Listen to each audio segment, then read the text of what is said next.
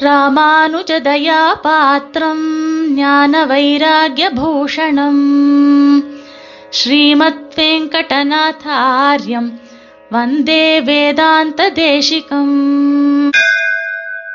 ஸ்ரீமதே ராமானுஜாய நமகா தேசிக அடியார்களுக்கு சுப்பிரபாதம் சுவாமி தேசிகனுடைய திருநாம வைபவத்திலே இன்று நாம் ஐந்து விதமான கோயில்கள் அதை பற்றி பார்க்கலாம். ஸ்வயம் வியக்தாதி பவன தாரதமிய விதாயகா. ஸ்வயம் வியக்தம் முதலிய கோயில்களில் தாரதமியத்தை விதித்தவர் சுவாமி தேசிகன். தாரதமியம்னா ஏற்றத்தாழ்வுகள். அதை நன்றாக கண்டு அறிந்தவர் சுவாமி தேசிகன் அப்படின்ற திருநாமத்தை பற்றி இன்னைக்கு நாம பார்க்கலாம். எம்பெருமானுக்கு ஐந்து விதமான நிலைகள் சாஸ்திரங்கள்ல சொல்லப்பட்டிருக்கு.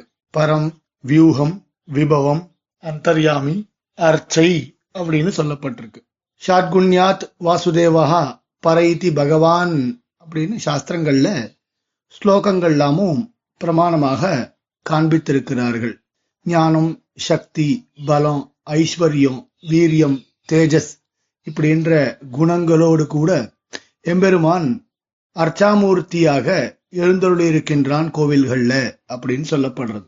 அதாவது முன்பு சொன்ன பரம் வியூகம் விபவம் அந்தர்யாமி இந்த நான்கு நிலைகள்ல இருக்கக்கூடிய தன்மைகள் அனைத்தும் ஒன்று கூட குறையாமல் அர்ச்சாமூர்த்தியாக அனைவருடைய கண்களுக்கும் புலப்படும் விதமாக நம்மை போன்றவர்கள் அதாவது மாம்ச சக்ஷுஷுகள் ஊனக்கண்களுக்கும் புலப்படும் விதமாக சகல மனுஜ நயன விஷயதாங்கதா மூர்த்தி விசேஷா அப்படின்னு அர்ச்சாமூர்த்தி எம்பெருமானை சாஸ்திரங்கள்ல புகழறத நாமும் தெரிந்து கொண்டுள்ளோம்.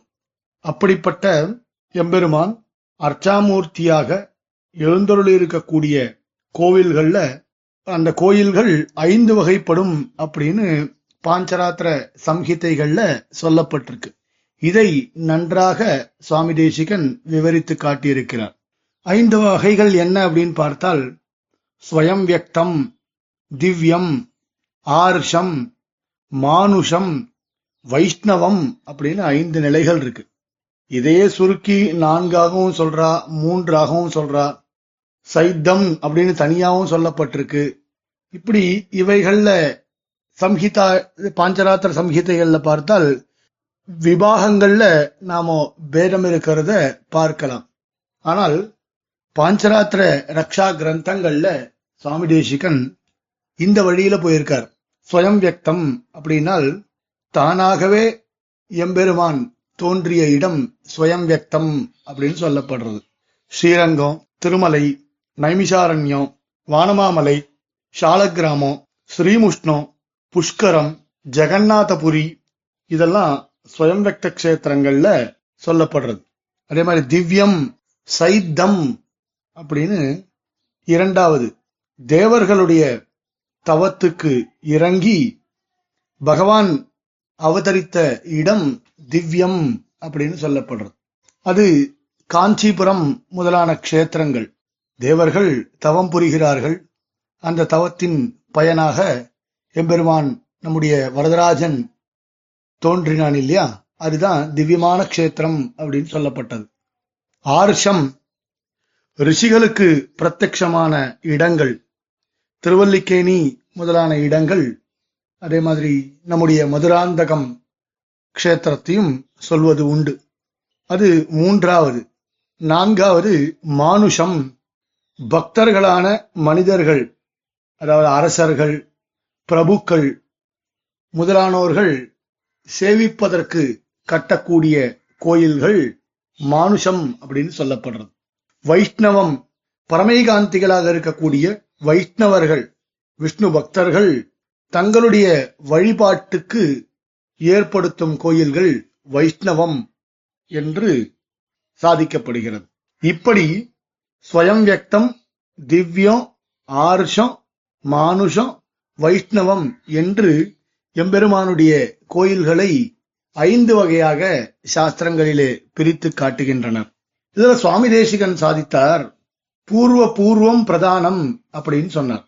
அதாவது முதல்ல சொன்னது பின் சொல்வதை விட பிரதானமாய் இருக்கின்றது அப்படின்னா உயர்ந்து இருக்கின்றது அப்படின்னு இப்போ வைஷ்ணவத்தை காட்டிலும் ஐந்தாவது வைஷ்ணவம் வைஷ்ணவத்தை காட்டிலும் மானுஷம் உயர்ந்தது மானுஷத்தை காட்டிலும் ஆர்ஷம் உயர்ந்தது ஆர்ஷத்தை காட்டிலும் திவ்யம் உயர்ந்தது திவ்யத்தை காட்டிலும் ஸ்வயம் வியக்தம் மிக உயர்ந்த க்ஷேத்திரமாக ஸ்வயம் வியக்தாதி க்ஷேத்திரங்கள் சொல்லப்படுகின்றன. இது பிரதான சதகத்துல சொல்லக்கூடிய ஒரு விஷயம். இது வசிப்பதற்காக சொல்லப்பட்ட விஷயம். பூர்வ பூர்வம் பிரதானம் அப்படின்னு சொன்னது வைஷ்ணவ கோயில்கள் இருக்கிற இடத்துல வசிப்பதை காட்டிலும் மானுஷமான கோயில்கள் இருக்கும் இடத்தில் வசிப்பது உயர்ந்தது அப்படின்னு சொல்லப்பட்டது. இது கோயில்களுக்கும் பொருந்தும் அப்படின்னு பெரியவாள் வியாக்கியானத்துல அருளி செய்கிறார்கள். அதை கொண்டு இந்த இடத்துல பூர்வம் பூர்வம் பிரதானம் அப்படின்னு எடுத்துட்டோம்.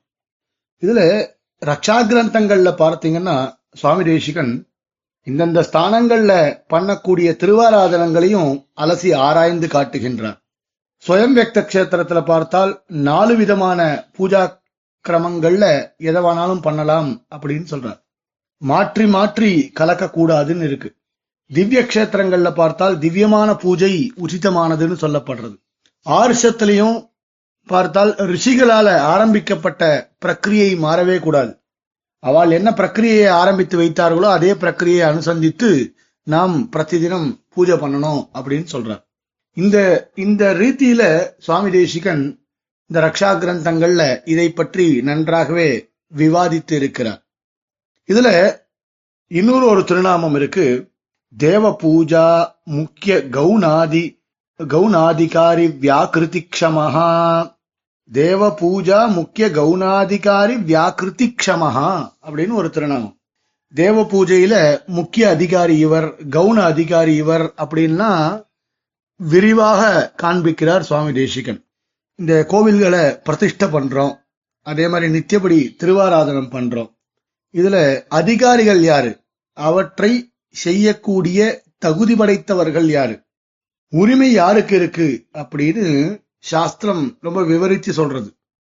முக்கிய கல்ப அதிகாரி அப்படின்னு சொன்ன பாஞ்சராத்திரத்துக்கு மூலம்னு பாத்தீங்கன்னா ஏகாயன வேதம்.